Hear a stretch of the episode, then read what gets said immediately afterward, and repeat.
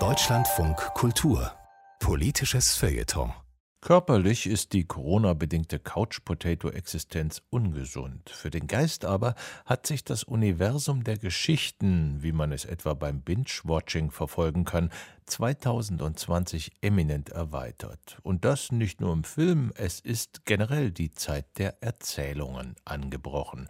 Ein Jahresendlichtblick von Charlotte Teile. Was ist eine gute Geschichte? Die Antwort auf diese Frage ist zurzeit nicht selten viele Millionen Dollar wert.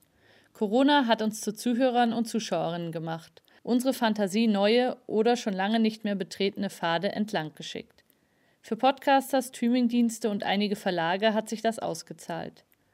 Viele andere hat das vergangene Jahr daran erinnert, wie wichtig es für uns Menschen ist, die Realität gelegentlich einmal verlassen zu können. Daran, dass wir gute Geschichten brauchen, nicht nur dann, wenn der Lockdown uns davon abhält, draußen eigene zu erleben. Wir brauchen die Erzählungen von anderen, um zu verstehen, was um uns herum geschieht. Wir brauchen sie, um uns eine Meinung zu bilden.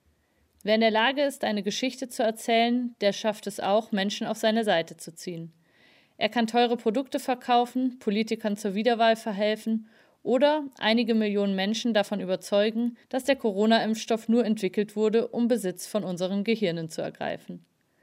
In der Werbung und im Journalismus ist Storytelling in den letzten Jahren zum Modebegriff geworden. Trotzdem ist den meisten erst jetzt so richtig klar geworden, welche Macht Geschichten entfalten können. Wenn zum Beispiel Netflix-Regisseure den Fall Dominik Strauss-Kahn in seiner ganzen Schrecklichkeit nacherzählen und es ihnen dabei zum ersten Mal gelingt, die Frauen, die ihn anklagen, als fehlbare, verletzte und sehr nachvollziehbare Personen zu zeigen. Juristen und Wissenschaftlerinnen dagegen haben in dieser Krise gespürt, wie schwer es ist, gegen etwas anzutreten, das sich aufregend oder plausibel anhört. Denn eine packende Geschichte wird ganz automatisch ausgeschmückt, weiterentwickelt und natürlich weiter erzählt. Im Netz kann das so schnell gehen, dass binnen weniger Stunden Karrieren zerstört werden oder per Crowdfunding eine gigantische Summe für einen guten Zweck zusammenkommt. Geschichten mit Fakten bekämpfen das bringt in etwa so viel wie das berühmte Messer bei einer Schießerei. Wer überzeugen will, muss selbst erzählen können.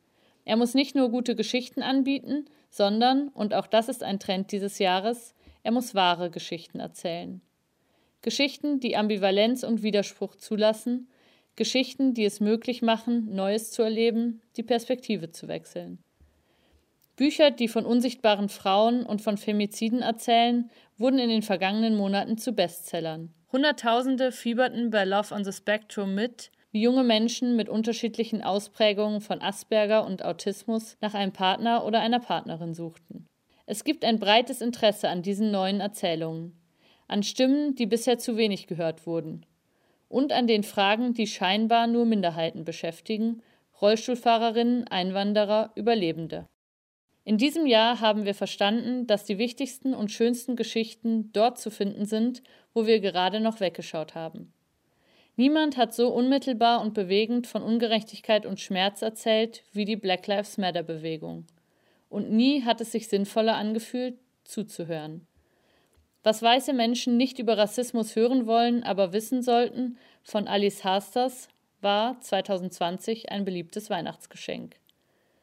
Wir haben also in diesem Jahr nicht nur True Crime Dokumentationen, opulent erzählte Miniserien und eine halbe Million Podcasts bekommen. Wir haben es tatsächlich geschafft, unsere Erzählungen ein Stück weit zu bereichern. Mit anderen Worten, wir haben Geschichten dazu gewonnen, die die Kraft haben, etwas zu verändern, uns zu verändern. Wenn es gelingt, das beizubehalten, weiter zuzuhören und neugierig auf die Welt der anderen zu bleiben, dann haben sich die Monate auf der Couch gelohnt. Vielleicht sogar mehr, als wir uns das jetzt vorstellen können.